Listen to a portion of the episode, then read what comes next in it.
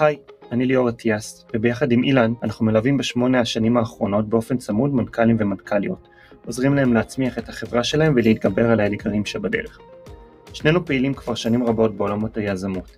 אילן כיזם סדרתי הקים מספר חברות, הנפיק בנסדק ומכר אותן, ואפילו נבחר ליזם השנה של EY לפני מספר שנים. אני, ב-15 שנים האחרונות פעיל באקוסיסטם היזמי, כמנכ"ל וכמנטור, ויצא לי לעבוד עם עשרות יזמים בשלבים שונים.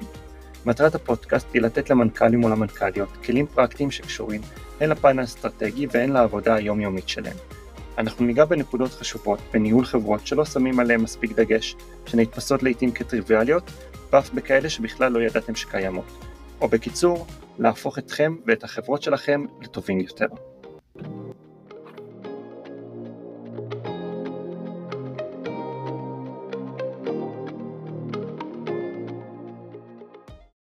בוקר טוב גיא פרנקלין, מה שלומך? בוקר טוב ליאור, תודה שהזמנת אותי לפודקאסט שלך, מתרגש להיות כאן בישראל. תודה, איך הג'טלג? או, ג'טלג זה דבר שקשה להתגבר עליו בביקור של חמישה ימים, אז אה, פשוט חיים איתו ובקושי ישנים, ואת השעות משלימים שחוזרים לניו יורק. מתעלמים ממנו וישנים במטוס, אתה אומר. בדיוק. אמ, למי שלא מכיר, בוא תיתן לעצמך כמה מילים. אז אה, גיא פרנקלין, גר בניו יורק אה, כבר 12 שנים, בדיוק לפני יומיים, בראשון לראשון, ככה קל לזכור. בעצם עברתי לניו יורק כדי להיות רואה חשבון ב Ernst & Young, אחרי שהייתי רואה חשבון בישראל, לעבוד עם סטארט-אפים אמריקאים ללא קשר לישראל. לא היית אמור לעבוד, לייצג את EY, את הסטארט-אפים הישראלים של EY בניו יורק? לא, המטרה הייתה לבוא עם הידע של ישראל כ Startup Nation, בעיקר בתחום הסטארט-אפים, עם הרבה אה, רקע וידע בתחום של אה, דברים שקשורים ל equity ודברים שלא ידעו בארצות הברית שקשורים לסטארט-אפים, ולפתוח קבוצה בניו יורק שתטפל בסטארט-אפים. וכשהגעתי לשם, אז בעצם זיהיתי שבמקביל לעבודה שלי, זיהיתי את הטרנד של הסטארט-אפים הישראלים שמתחילים להתרחב לניו יורק, והרגשתי שאין איזה מקום שאפשר אה, לראות אותם, לראות מה הם עושים, או מי הם, או איפה הם יושבים. וישבתי בצומת כזאת, שדרכי עברו כל מיני סטארט-אפים שעברו, או כאלה יזמים שכבר גרו שם, ותעשיית הסטארט-אפים הישראלים, כשעברתי לשם הייתה ממש בחיתוליה בניו יורק. עד אז הוואלי היה מספר, מיד מספר אחד. ואז אמרתי לעצמי, זה מתקשר לשאלה שלך מה אני עושה היום, וזה לספר על עצמי בעצם, מה שאמרתי, אמרתי, אני אבנה איזושהי פלטפורמה, לא איזה רשימה משעממת שאפשר למצוא, אוקיי, רשימה של סטארט-אפים, אלא פלטפורמה אינטראקטיבית, בצורה של אה, מפה אינטראקטיבית, זה התחיל ממפה של מנהטן, מאוד פשוטה, שעליה הנקודות של הסטארט-אפים הישראלים. וככה מי שמחפש, אז רואה פתאום את העוצמה על מפה של מנהטן, המון נקודות, כאילו כבשנו את uh, מנהטן, uh, וכשהתחלתי עם זה, אז בעצם היו בדיוק 56 סטארט-אפים ישראלים על אותה מפה, ואז השקתי את זה, ומה שקרה, קרה משהו מאוד מעניין, כי בעצם כל מי שלא הגעתי אליו מיד פנה ורצה להיות על הדבר הזה. למה יצרתי את זה בעצם? משתי סיבות. אחת, להראות את ההצלחה הישראלית לעולם, כי הרבה מחפשים סטארט-אפים ישראלים, ארה"ב, ופתאום רואים עוצמה כזאת בניו יורק. והדבר השני, שבגללו גם היזמים הישראלים רוצים להיות על אותה פלטפורמה, זה הזדמנויות שהם מקבלים, ממש כמעט מהיום הראשון שהם שם, אם זה מחיבור למשקיעים, דרכי או דרך משקיעים שפונים ורואים את החברות המעניינות, חיבור ללקוחות, לא פחות חשוב, הזדמנויות uh, PR ולהשתתף בכל מיני כתבות בערוצי המדיה הכי מרכזיים בארצות הברית, CNN, פורבס ועוד הרבה אחרים. והדבר הרביעי, גישה לטאלנט, שכולם מחפשים עובדים טובים, ודרך זה הרבה מכירים את החברות, רואים את מה הם עושים ו- ועובדים אצלהם. אז uh, סביב זה בניתי את אותה פלטפורמה. אני מתאר לעצמי שזה גם יצר קהילה עצמית של אותם סטארט-אפים שנמצאים בניו יורק, שלא בהכרח הכירו אפילו אחד את השני, ובאמצעות המפה כן יכלו. בדיוק, אז זו הייתה המטרה, ואת כל זה, אני חוזר למה, לספר על עצמי בעצם, את כל זה עשיתי במקביל לדיי ג'וב שלי, שהיה בארנסטד יאנג, בניתי את הדבר הזה כדי לעזור באמת uh, לקהילה. פה לשם הייתי כארבע שנים בארנסטד יאנג בניו יורק, לאחר מכן אה, אה, ניהלתי את אה, סוסה, ניו יורק, שעושה חדשנות לתאגידים. זאת חברה שהוקמה על ידי 25 משקיעים מובילים אה, בישראל, אה, ביניהם אה, חמי פרס, אה, טל בר נוח, אה, ג'וני סאקס ועוד רבים אחרים. ובסוסה, שם זכינו במכרז מאוד גדול של העיר ניו יורק להקים את המרכז סייבר הרשמי של העיר, אז עשינו את הדבר הזה, ולפני שנתיים וחצי, החלטתי לצאת לדרך עצמאית, וזה לסגור את ה loop הזה, ולקחת את Israeli Mapped in ניו יורק, שהתחילה כמפה אינטראקטיבית של מפת הסטארט-אפים, ולאורך השנים התחלתי לייצר מזה הכנסות מכל מיני שיתופי פעולה, פרויקטים, אה, ייצוג של אה, קרנות לפעמים ולמצוא להם deal flow, גופים שרוצים access לסטארט-אפים הישראלים בניו יורק, גופים שרוצים access לתעשיית הטק בניו יורק ללא קשר לישראל. והפעילות הזאת הלכה וגדלה כל השנים, ולפני שנתיים וחצי אמרתי, אוקיי, אני אקח את זה. אה, עזבתי את סוסה ולקחתי את Israeli Mapped in ניו יורק, והקמתי business שמתחלק לשניים. אחד, שיתופי הפעולה השנתיים, עבודה עם גופים, עבודה עם האיחוד האירופאי, עשיתי עכשיו שני פרויקטים, לדוגמה, זה מצד אחד. מצד שני, החלטתי להקים זרוע השקעות שמשקיעה בסטארט-אפים ישראלים, בעיקר ב round A. הדרך שאני עושה את ההשקעות היא שונה מקרן הון סיכון, אני עושה deal by deal basis, שזה אומר שאני לא יכול לגייס את הכסף ואז הולך להשקיע אותו, אלא אני מדבר כל היום עם היזמים בניו יורק, וכשאני רואה שמישהו מגייס round A, אז אני אומר לו שאני אני בודק את החברה, אני אומר לו שאני נכנס כ follower, אחרי שיש כבר lead investor ש... אה, סגר, סגר, ממש סגר את ה term sheet, חתם, העביר את הכסף כבר, ויש זמן, בדרך כלל בין 60 ל-90 יום ל-deferred closing ול followers להיכנס. אז אני מסתמך על הקרן המרכזית שעשתה את ה-due diligence, עם, אה, לדוגמה, השקעתי לצד Kleiner Perkins, Insight, Team8, USVP, אלרון, עוד רבים אחרים. ואז אני נכנס עם צ'ק שבערך סביב מיליון דולר, כאשר אני מביא אותו ממשקיעים שאני מאגד אותם כל פעם בשותפות חדשה שאני של פותח. של SPV למעשה. כן, SPV, Special Purpose Vehicle, שזה אומר אני אקים שותפות משפטית, אני ה-GP, ה-General Partner בשותפות, אני מביא LPs, אני גם LP, למרות שיש לי גם skin in the game, אני לא רק מביא אותם. ואז אנחנו נכנסים בצורה של שורה אחת בקאפ טבל של החברה, כל פעם בשם של חברה אחרת. אז בגדול, השאלה שלך זה מה שאני עושה היום. מצד אחד, את ההשקעות, ומצד שני, זה לא רק השיתופי פעולה, זה בעצם, וזה מתקשר גם לכל הפודקאסט שלנו, זה עזרה, כל יזם ישראלי, או שנמצא בניו יורק ומקים חברה, או שמתכנן להגיע ומתחיל לבקר בניו יורק, ואני נפגש איתו ואני מנסה לעזור בכל מה שאני יכול לאותם יזמים, דרך המון דברים שעוד מעט אולי נדבר עליהם, אבל... בוא באמת. בוא, בוא ננסה באמת לגעת. אנחנו נמצאים עכשיו מקליטים בתל אביב, ואיכשהו כל פעם שיזם שאני עובד איתו חוזר מחו"ל, מניו יורק, מהסיליקון וואלי, הוא חוזר עם עיניים נוצצות ובא ושואל את עצמו, מה לעזאזל אני עושה פה? אז אולי באמת ננסה קצת לגעת במה היתרון הגדול של היזמים של לשבת באמת בניו יורק או בארצות הברית בכלליות, לעומת להיות פה בישראל. איך אתה רואה את הדברים האלה כמי שנמצא שם? אני חושב שיזם ישראלי, מ-day one, אם הוא יכול, יש עניין אה, כספי, זה שלא, לא פשוט, כי ארה"ב יקרה, ניו יורק בעיקר. כספי ומשפחתי המון לפעמים. כן, הפן האישי, הוא הרבה פעמים יש לו משקל אה, מאוד גדול על אה, החלטה אם לעבור או לא, וללא ספק. אבל בגדול, יזם שיכול מ-day one להיות בארצות הברית, והיום בניו יורק זה היעד, לדעתי, מספר אחד, וכבר בערך שלוש שנים זה, ניו עקפה את uh, סן פרנסיסקו, וזה לא רק uh, דעה שלי, יש מחקרים בעצם שמראים את כל המספרים ואת המגמות, ולא רק שבסטארט-אפים, אלא גם מגמה של עיר, ניו יורק לעומת סן פרנסיסקו, אז אתה רואה שהיעד מספר אחד היום זה, זה ניו יורק, ו, ויזמים, ש, שאמרת שבאים ממור, כי הם באים לשם, ובעצם uh, אם זה B2B, חברות B2B ולא B2C, אז מגיעים לניו יורק ומבינים שהם יכולים להגיע במרחק של אה, רבע שעה בסאבווי, כמעט לכל פגישה עם כל לקוח ענק, או לא ענק בעצם, טיר 1 או טיר 2, שנמצא ברבע שעה בסאבווי, אה, במקום להיות פה בארץ ובשלט רחוק ולהגיע פעם ב.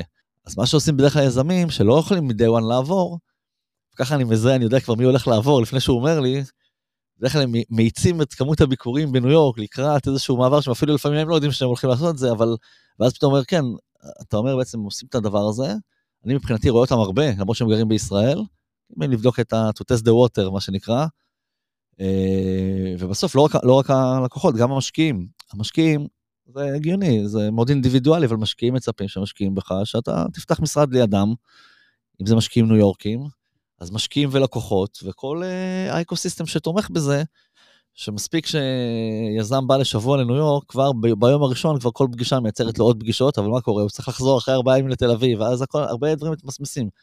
אז אין תחליף ללהיות שם. באמצע הקורונה יצאו פה הרבה כתבות בישראל, נראה לי הם היו, זאת אומרת, עם איזה מגמה כזאת של אולי של ה... שבעצם לא צריך כבר לנסוע לארה"ב, אפשר כבר לפתוח... אה, אפשר לעשות הכל בסלון. אפשר לעשות הכל מהארץ. לא רק בגלל הזום, כאילו, זה היה, התחיל מהזום, אבל אמרו, זהו, כבר לא צריך איזה, אפשר להקים את החברות הגדולות פה, לא חייבים לעבור לארה"ב. איך שטיפה יצאנו מהקורונה, ראינו שזה לא מחזיק מים, כי אוקיי, יש כאלה שהאמינו בקונספציה הזאת ועדיין נשארו פה, אבל אתה ראית שמהר מאוד כולם הגיעו לניו יורק, כי שום דבר לא מחליף face to face meeting. זה בכלל לא אישו, אז אה, סבבה, מי שעושה בזום, אין לו את היתרון היחסי של מי שמגיע. זה מאבד את כל האלמנטים של היצירת קשר האישי, שבסופו של דבר הרבה פעמים דילים של השקעות או דילים של, אה, של אה, לקוחות. בסופו של דבר הקשר האישי גם שאתה יוצר מולם, זה לא רק הערך כן, כן המוצר ל... שאני רוצה למכור. הקשר, דבר ראשון הם מסמנים כזה סוג של verified, כזה V עליך, לפני בכלל שאתה בוחר להם את המוצר או משהו, הם רוצים לראות שאתה בסדר, ואז אוקיי בוא נבדוק מה, מה המוצר ו... ונמשיך משם. אז uh, בזום זה קצת יותר קשה, אלא אם כן יש לך טרק רקורד שאוקיי, סבבה ובסדר, אבל לרוב האנשים... רוב אין. האנשים הם לא IBM ורוב האנשים הם סטארט-אפים, וכדי שהחברה הגדולה תסכים לעשות עסקים עם סטארט-אפ הקטן, היא רוצה להרגיש שהוא קרוב אליו, שהיא יכולה להסתכל בעיניים, שיכולה, גם היא, שהוא באמת רבע שעה ממנו בסאבווי. בדיוק. עכשיו, נגעת בנושא של סיליקון וואלי לעומת ניו יורק. מה, איזה הבדלים אתה רואה ביניהם מבחינת סוגי החברות שיבואו לפה או יבואו לשם? יש איזה, איזה אה, אלמנט של יתרון בכל אחד מהשווקים האלה, סוגי חברות אחרים, לשלבים אחרים בחברות? כן, אז אה, דבר ראשון, לפני הדברים האלה, יש את ההבדלים הבסיסיים שכל השנים היו ידועים, אבל עכשיו זה מתעצם, גם בגלל שניו יורק כבר עוקפת סן פרנסיסקו, אפילו הבדלי שעות. שבע שעות טיסה לעומת עשר שעות טיסה, שבע שעות הבדל בין ישראל לניו יורק. אה, קשה מאוד לעבוד, לנהל צוותים. בדרך כלל בחברה יש יותר מ founder אחד, ושיש, צריך לעשות סינכרונים ובין צוותים, מאוד קשה בעשר שעות הבדל בכלל לנהל דבר כזה, שבע שעות הרבה יותר נוח.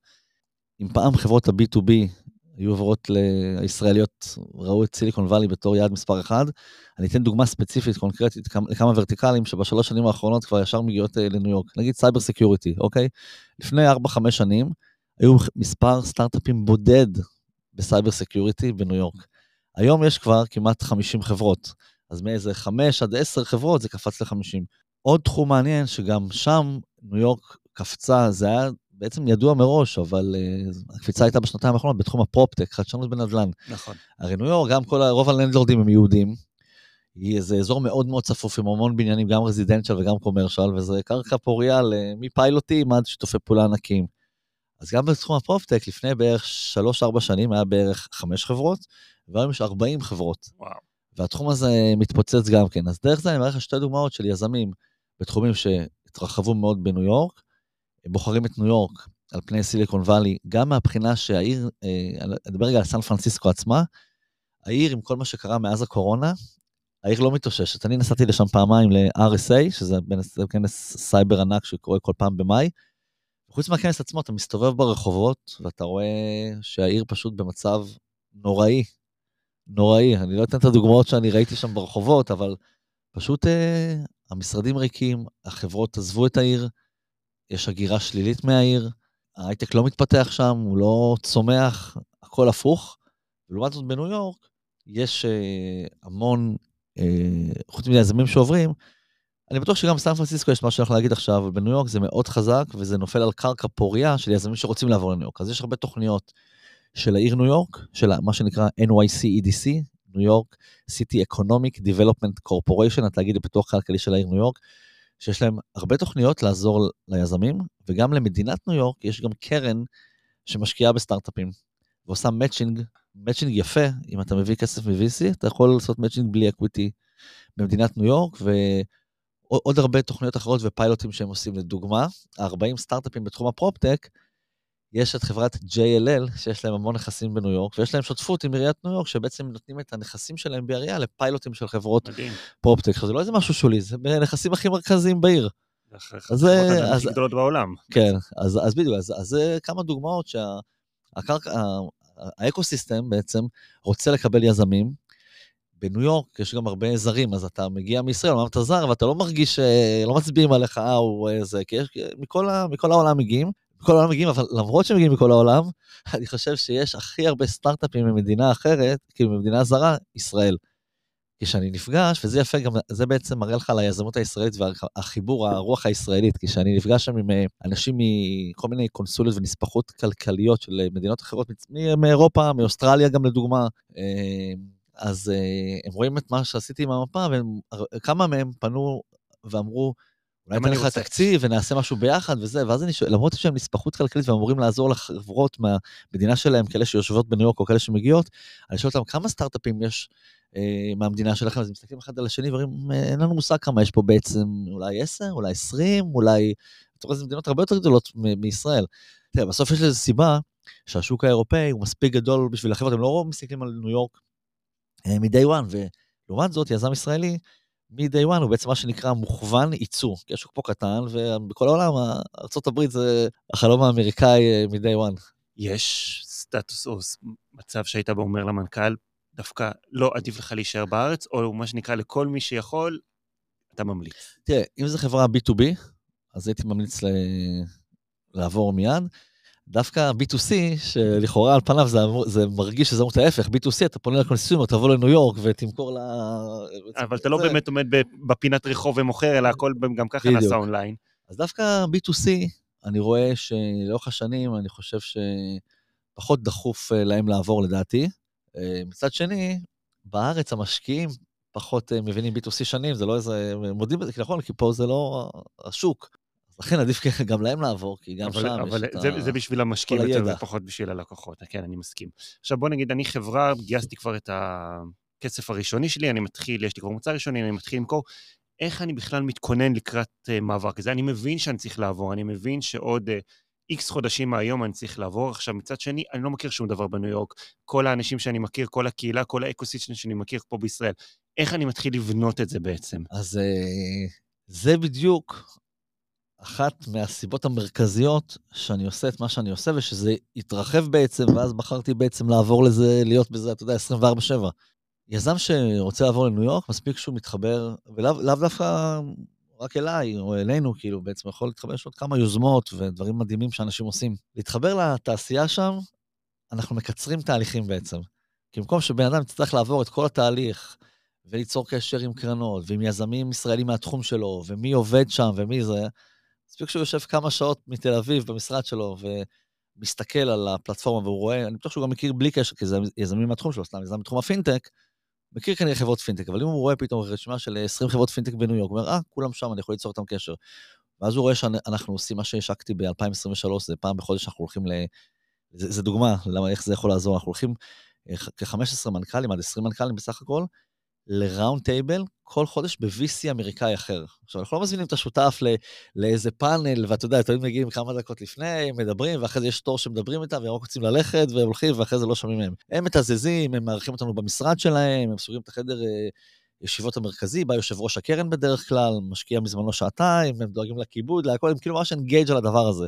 לפני שבועיים היה מפגש האחרון ב-2023, היינו ב-Evolution VC, שמשקיעים מ-seed עד growth, הם משקיעים בהרבה cyber security, דרך אגב הם השקיעו גם בטאלון שציינתי קודם, והם אה, ממש התלהבו מהמפגש הזה, ולאותו מפגש באו בדיוק 17 מנכ"לים, חלקם בכל השלבים, חלקם יזמים ישראלים סדרתיים שהקימו עכשיו חברות חדשות, ואז אז אותם יזמים שאמרת, מה השלב, השלבים למעבר, מספיק שהוא מתחבר, ואני אומר לו, אה, אוקיי, בחודש הקרוב יש שני מפגשים שהולכים ל-VC אמריקאי, דרך זה יכול ממש להכיר את ה-VC ולראות מה קורה, זה לא רק על ה-VC, זה על הטרנדים בניו יורק וכאלה. באותו מפגש הוא גם יפגוש 20 מנכ"לים uh, ישראלים שהיו שם. בנוסף לזה, אם זה חברות בתחום הסייבר, עכשיו uh, השקנו יחד עם הנספחות הכלכלית בניו יורק CISO Talk פעם בחודש, נפגשים עם, עם CISO של חברה גדולה, עשינו מפגש עם ה CISO של אמזון, עם ה-CIO של ה New York Stock Exchange, שבוע הבא אנחנו עושים עם ה CISO של סיטי, הבנק, סיטי גרופ, אז כל ה CISO שלהם. אז זה גם ערך נוסף. אז, בכל מקרה, ברגע שמישהו מתחבר ל channel שלנו, ושוב אני אומר, לא מתיימר זה, יש עוד הרבה שעושים. אתה אומר בכלליות, אבל לבוא ולנסות להתחיל להתחבר לקהילות המקומיות, ויש הרבה קהילות ישראליות, אני קורא לזה ככה, כמוכם, שבאות ומציעות סוג כזה או אחר של meetup־ים, של מפגשים מצומצמים, של לאט לאט אתה גם מתחיל להכיר את היזמים הישראלים שנמצאים שם, וגם בהזדמנות מתחיל להכיר. תעשייה אמריקאית, בדיוק. כן, וגם בנוסף לדברים הכלליים, כמו שאמרתי, נגיד CISO Talk זה בסייבר. עכשיו, ב PropTech יש גם דברים שעושים ל PropTech. אני עשיתי משהו ב New York Stock Exchange, רק Innovation Day, רק סביב PropTech, והבאנו את כל התעשייה, כל הכבדים וה landlord־ים והיזמים הישראלים וזה, אז זה... כן, יש את סילברסטין, לדוגמה, שיש להם ממש hub כן, כן, באותו, באותו אירוע ספציפית, אז אה, טל קרת, אה, נשיא סילברסטיין אה, היה, ובעצם גם דנה עזריאלי שהגיע מכאן, מישראל, אז ועשינו איזה משהו מאוד יפה סביב חדשנות בנדל"ן. זה ככה על קצה המזלג כמה דוגמאות איך יזם ישראלי שמגיע, מספיק שהוא מתחבר לקהילה, פתאום יש לו בום של הצפה של חיבורים, קשרים והכל, וכל זה במטרה פשוט לקצר לו את הדרך, וגם למנוע טעויות שהוא יעשה, כי יש הרבה טעויות גם שקשורות לקלצ'ר ולתרבות אמריקאית, ופשוט לקצר את כל הדרך. נגעת בנושא חשוב, טעויות. מה היזמים הישראלים לא יודעים על השוק האמריקאי? איזה טעויות באמת הם עושים לאורך הדרך? מה מפספסים בגדול? שאלה טובה מאוד. אמ, הייתי מחלק את זה לשניים. יש טעויות ברמה האישית. בסוף, בסוף הרבה זה ריליישנשיפ, זה דברים פרסונליים. אם אתה עושה איזה פדיחה עם משקיע או או לקוח, אז הוא יכול, הוא יכול לפסול אותך בכלל לפני המוצר שלך בכלל, שלא לא באת לו טוב, עשית איזה משהו הזוי, שמבחינתו זה, זה... אז יש את ההבדלים הקטנים, שלדוגמה, פעם אה, הייתה לנו פגישה עם, אה, בשעה, בשעה 12 בצהריים, משקיעים אמריקאים איפשהו, ואני באתי עם איזה סטארט-אפ ישראלי לפגישה הזאת, ואני הגעתי באיזה, באיזה רבע ל-12 לדבר קצת עם המשקיע לפני. ואז כזה 11.59, ואז הוא אומר לי, איפה הם? אז אני אומר לו, אל תדאג, הם יבואו, הם אה, במעלית. אז הוא מסתכל עליי כזה רציני ואומר לי, on time is late. ואז אני אוהב את המשפט, אהבתי את המשפט הזה, כי שמעתי את זה פעם ראשונה, אמרתי, on time is late, זה גאוני, כאילו, מה זה on time is late? נכון, הם עלו ב-12 עם התיקים, והנה, הגענו בזמן. אבל לא, הוא ממש היה עצבני, הוא אמר, הם הגיעו בזמן, אבל עכשיו הם צריכים ללכת לשירותים, והוא רוצה קפה, והוא מים, וזה, ואז זה איחור. אז אפילו הדברים הכי בסיסיים שאתה חושב ש... זה הגיוני, יש לנו פגישה ב-12, אז נגיע ב-12. ו... תראה, יש, את הדברים ש... של איזה טעויות, נפגשים עם משקיעים הרבה פעמים, אז אה, כשמשקיע אומר לך, it's interesting, אז אתה יודע שהוא כבר, אתה לא תשמע ממנו. אתה אומר, הניו, ההבנה של הניואנסים האמריקאים לעומת הניואנסים הישראלים, החל מלהגיע בזמן והחל להבין את המילים האלה שהם משתמשים בהם, שלנו, כן. זה מעניין מצוין, אני עכשיו אצליח לך עוד שבע פעמים באימייל, כי זה עניין אותך, ואתה פשוט במקרה לא חוזר אליי. כן, או שמישהו, אז הרבה פעמים אני שומע שהוא ממש אהב את זה, והוא ממש העריך את מה שאמרתי, הוא אמר לי, היה לי highly appreciated it, ואז אני, ואני, האמת שבחודש הראשון שהגעתי לארה"ב, והייתי בארץ ליאנג, וכל דבר שעשיתי, אז כל מי שפגשתי שם במשרד, ב-EY, אמר לי, Oh, I highly appreciate it, I really appreciate it. ואז הבנתי שה-really appreciate it או ה-highly appreciate it אצלהם זה שווה לתודה הכי פשוטה. כן. זה פשוט, אה, תודה.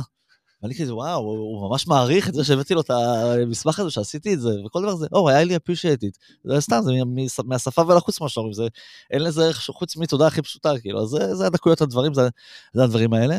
ובקטע של הביזנס זה פשוט ה-follow-up, כי אמריקאים מצפים שאחרי פגישה איתם, זה נורא קשה לישראלים לעשות את זה עד היום, למרות שיודעים שצריך לעשות את זה, לעשות את ה follow-up באותו יום. ולחשוב את ה-takeaways מהפגישה ומה מצפים ומה ה timeline קדימה וכל כן, המידע מסביב. עד הלילה, עד איזה 12 בלילה להוציא אימייל תודה על הפגישה ו-as discussed וכאלה, כי הרבה לא עושים את זה, ואז אחרי שבוע חוזרים, והוא אומר, גם מה, הם לא כתבו לי תודה, אומרת, דברים בסיסיים ש... שהרוב יודעים, אבל זה לא נראה להם אולי כל כך קריטי ולא לכל אחד, ולאמריקאים זה כן, זה משפיע עליהם.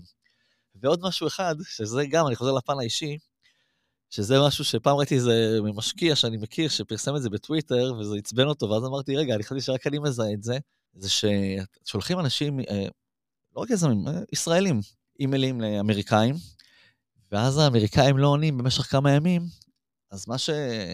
שאתה עם השנים בארצות הברית, אתה לומד, זה די make sense, האמת, אתה כותב, היי, hey, just wanted to make sure, you saw the email, אני רוצה להקפיץ לך את זה למעלה, עם זה, to follow up וכאלה. ויש הרבה אנשים שפשוט שולחים שלושה סימני שאלה, או סימן שאלה אחד, וואו. וזה נורא קצת כזה, הלו, שכחת הלו, שכחתי לך פה, מה זה, למה אתה לא עונה וזה. כשמישהו אמריקאי רואה את זה, מבחינתו הבן אדם, כאילו פשוט הוא יכול לפסול אותו גם, פשוט מוחק אותו, מה זה החוצפה, איזה בן אדם יכול להתנהג ככה. גם אני אשקיע בו, ככה הוא יכתוב ללקוחות, למשקיעים האחרים, זה לא... זה, ו... ו... אתה אומר, החוצפה הישראלית זה טוב עד גבול מסוים. האמת שגם אני מקבל את הסימני שאלה האלה, מרוב עומס וזה, אבל זה נורא לא נעים לקבל את הסימן שאלה, זה לא גורם למישהו אה, לרצות... אה, לענות. עכשיו, אני לא יודע, יכול להיות שאני פעם גם שלחתי, אני כבר לא זוכר, יכול להיות שאני בעצמי שלחתי את זה, ולאט לאט הבנתי את זה, אבל אין לי מושג, זה כבר לפני... אני חושב שזה אני כבר 12 שנים שם, אז אני לא זוכר אם עשיתי דבר כזה, אבל אני שקווה, זה נהיה לי חום.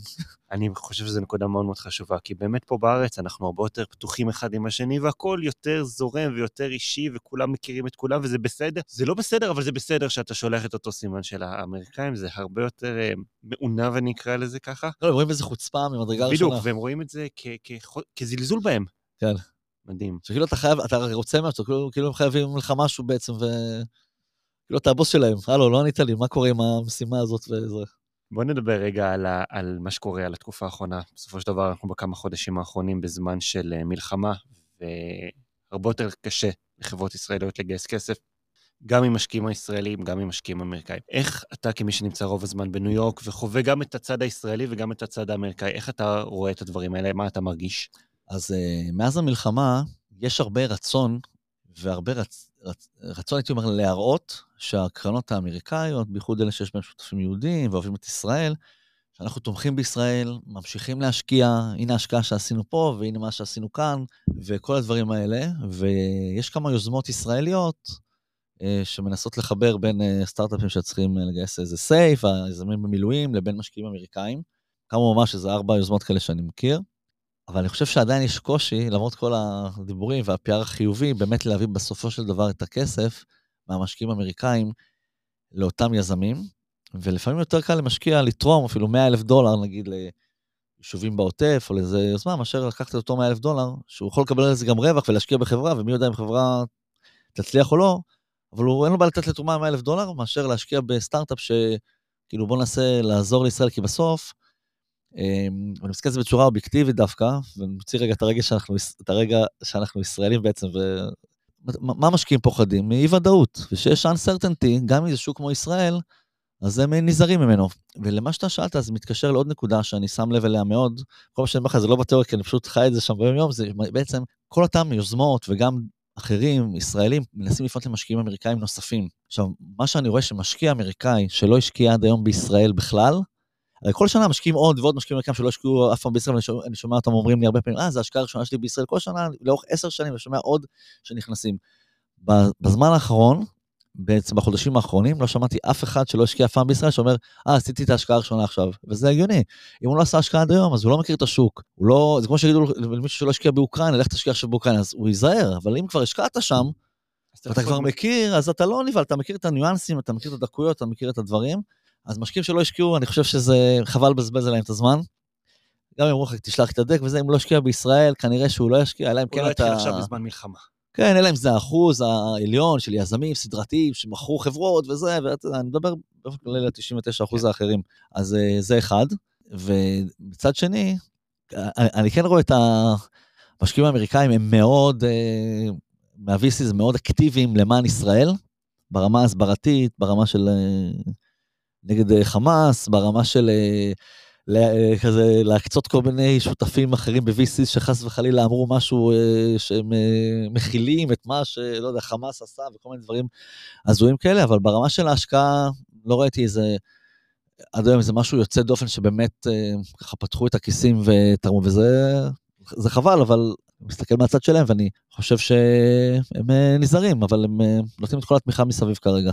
ואם אני בעצם חברה ישראלית עכשיו בשלבי early stage נקרא לזה, איפשהו סביב ה-seed, A, ממי אתה חושב שנכון כדאי לגייס כסף יותר מקרנות ישראליות באמת, או כן לנסות עדיין ללכת לאותו משקיעים אמריקאים שכן השקיעו בישראל, אבל מה, איפה עדיף להשקיע את המאמץ? כן, אז, אז המשקיעים האמריקאים עכשיו, גם אלה שרוצים להשקיע, הם מאוד נזהרים, וכשאני מחבר אליהם חברות, לפעמים אני גם מצטרף לפגישות ואני רואה את זה בחודשים האחרונים, ממש בשלושה חודשים האחרונים, אז uh, הרבה מהם שואלים, אני, הם, אני רואה את הכל מסביב, הם לא יודעים שגם האחרים שואלים אותו שאלה. הם uh, בעצם רוצים עכשיו יותר מתמיד לראות שיש גם משקיע ישראלי שנכנס. Uh, גם בזמנים רגילים זה ככה, כי תמיד רוצים לראות שהם לא פספסו משהו, הרי מה, יש לך את כל התעשייה בישראל, באת אליי, לא צריך לגייס אפילו משקיע אחד בישראל, ועכשיו, בגלל המלחמה והכל, אז הם רוצים לראות שמשקיעים ישראלים...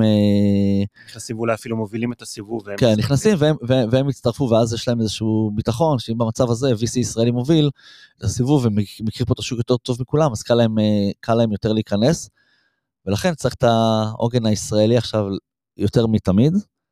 לחברות, זה מתקשר בצורה עקיפה למה שאתה אמרת, הרי עד לפני כמה חודשים מה שהטריד אותנו זה המצב הכלכלי בעולם בכלל. אחרי זה היה את העניין של המחאה, שגם השפיע על uh, משקיעים אמריקאים. נכון. בהתחלה, האמת, ששאלו אותי, אמרתי ש...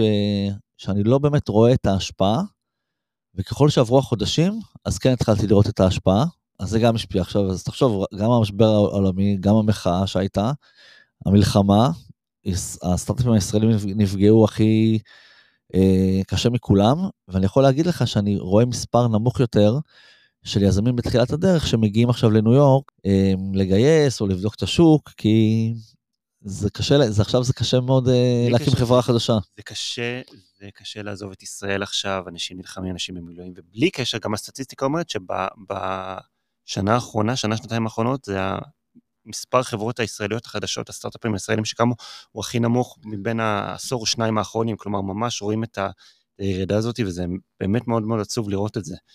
אמ, אם אני שם שנייה, אבל רגע את החברות הישראליות אפילו בצד.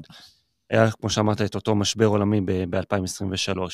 ומה שאני רואה קצת זה שהדברים מתחילים להשתנות לפחות בארצות הברית, מבחינת סטארט-אפים שהם לא סטארט-אפים ישראלים. אתה גם רואה את זה, שמתחילים לצאת מהמשבר, ואיך זה בא לידי כן, ביטוי? כן, תראה, בארצות הברית, אז זה לא קשר לישראל, יש שם סטארט-אפים אמריקאים, יש לקרנות הון סיכון, יש עדיין uh, הרבה כסף, אבל יועציות עכשיו מתחילות להסתדר למספרים יותר הגיוניים, כי הסטארט-אפים שם, וגם הישראלים, ניסו למשוך איזה מצב מלאכותי, תקופה, עם אבליואציות שהם לא רצו עדיין לרדת, הם קיוו שהשוק ישתפר מצד אחד, מצד שני, בעצם ההכנסות שלהם, אה, יגדילו את ההכנסות ויגיעו לאיזשהו מקום שיצדיק לפחות את, את המכפילים. את המכפילים ואת השווי להשוות אפילו את אותו שווי שהיה קודם, אבל כל מה שקורה בעולם, עכשיו זה קצת משתפר, אז גם התאגידים צמצמו את התקציבים, אז התחזיות של הסטארט-אפים, הם לא יכולים לעמוד בזה כי התקציבים של התאגידים קטנו, וגם כל אלה שבעצם המשיכו איזה מצב מלאכותי, גם פיטרו עובדים. אז עם מספר קטן של עובדים, קשה לך עוד יותר להגיע להטמנת תחזיות, ואז בגלל זה עכשיו, ממש בזמן האחרון, עם המלחמה, אז אותו מצב מלאכותי שנמשך כמעט שנה, של צמצמו עובדים מ-40 עובדים לחמישה עובדים, אז כבר אי אפשר למשוך יותר מדי, ואז אתה, לאט לאט, אני רואה, גם בניו יורק, אפילו בלי כל הכותרות בעיתונים, שהחברה הזאת סגרה, וזאת סגרה כי הם משכו, בקושי, הברן רייט שלהם היה מאוד uh, נמוך, אבל עד כמה אפשר, לא מצליחים לגייס, לא מעלים את ההכנסות, וזהו. Uh, אז לצערי זה מה שרואים עכשיו. הם קיוו שיהיה איזה מצב שיוציא אותם מהדבר הזה, אבל באף אלמנט או קריטריון לא חל שיפור. השיפור היחידי שחל זה סטארט-אפים אמריקאים שבארצות הברית, אז קצת יש התאוששות, לקרנות יש את הכסף, הם רוצים to deploy, אה, בעצם להשקיע את הכסף. הם חייבים להשקיע את הכסף בתוך תקופה מסוימת. נכון, אז אה, שם אתה רואה שהשוק מתאושש, אני רואה יותר כותרות בעיתונים על גיוסים אה, של סטארט-אפים אמריקאים, גם גיוסים גדולים. ושם המצב יותר טוב, אנחנו פה, יש לנו כמה אלמנטים שאין שם, שמשפיעים מאוד על, ה... נכון. על השוק. בהקשר של זה, כלומר, כל הזמן, החל מ-2021 פחות או יותר, כל הזמן הגבינה זזה, נקרא לזה ככה. לגייס את הסיבוב A, מה אני צריך כדי שיהיה לי בעצם בסטארט-אפ אה, אה, מבחינת נכסים כדי לגייס את אותו סיבוב. ב-2021 הייתי צריך להרים את הראש מעל, ה, מעל המים והיו זורקים עליי כסף כן, אז, אז אני אגיד לך, ב-2021 דווקא היא השנה הלא נורמלית. נכון. כל שאר השנים הן הנורמליות, אם אפשר לקרוא נורמלי, כי... זה כן ולא, כי, כי פעם יש קורונה, פעם יש uh, משבר, אה, מלחמה, מחאה. Uh, בדיוק. בגלל, בגלל זה אני שואל, נכון פעם, להיום... פעם זה היה נראה שהדברים האלה הם חד פעמים. היום, התקופה התקופ, רגילה שאין כלום, זה כבר נדיר, שאין, שה, שהכל בסדר. אין, אין דבר כזה כבר, כל פעם צריך להתמודד עם משברים חדשים. אני חושב שעכשיו החבר... המשקיעים, וגם אני ביניהם, שאני משקיע, אנחנו רואים מחפשים uh, ARR יותר גבוה, החברות גייסו ב-2021 ראונד A, גם עם, uh, בלי הכנסות, או עם הכנסות מאוד מאוד מועטות, והם מחפשים, uh, אתה יודע, בעצם איך היזם מגיע לרווחיות על פני צמיחה מהירה, שגם לפני 2021, כל מה, ש... מה שעניין בעיקר מ-2017 כזה עד 2021, זה היה צמיחה מטורפת, בסדר, הפסדים, נטפל בזה אחרי זה. נסדר את המודל העסקי, את ה unit economic ונראה איך מגיעים לרווחיות, וזה כבר איזה שנתיים, זה, זה פחות הדבר העיקרי, והדבר העיקרי יותר זה להיות קצת יותר שמרנים ולראות איך מעבירים את החברה, לא עכשיו כמובן, כי זה סטארט-אפ עדיין, אבל אה, למודל עסקי שאפשר להתבסס עליו ולעבור עליו לרווחיות, ולא רק אה, להגיע להפסדים מטורפים, ומתישהו נפתור את המודל העסקי. ואם אנחנו מדברים קצת מבחינת באמת מספרים, כלומר, מה אתה מצפה לראות מחברה שאתה תשקיע בה בסיבוב A? בסדר, 100 אלף דולר AR, מיליון דולר AR, איזה... לא, תראה, זה... את, את, את הקו של הצמיחה לא, כלפי זה- מעלה? זה- כן, כן, לא, זה מאוד משתנה, כי בעצם אה, משם נגזרת הערכת השווי, אז יכול להיות חברה שיהיה לה ARR של חצי מיליון, או מיליון או שני מיליון, אני משתדל להשקיע בחברות שיש להן מעל מיליון דולר ARR, שקצת, זה גם לא כזה הרבה, אבל לפחות יש איזשהו, אה, כיוון חיובי. כן, כיוון חיובי, כמובן תלוי מה הוולואציה, כדי בעצם להחליט האם זה שווה להיכנס או לא. ברור. גיא, המון המון תודה, ממש שמחתי ונהניתי, אז uh, תודה על הזמן. תודה רבה ליאור, ותמשיך לעשות חייל עם הפודקאסט. תודה, תודה. אז עד כאן הפרק. אני מקווה מאוד שנהניתם וקיבלתם ערך מהפרק הזה. אתם מוזמנים ומוזמנות לשתף אותו הלאה. ולא פחות חשוב, תרגישו חופשי, לפנות אלינו בכל מחשבה, שאלה או התלבטות שיש לכם בהקשר של החברה. אנחנו מבטיחים לנסות ולעזור. להתראות בפרק הבא.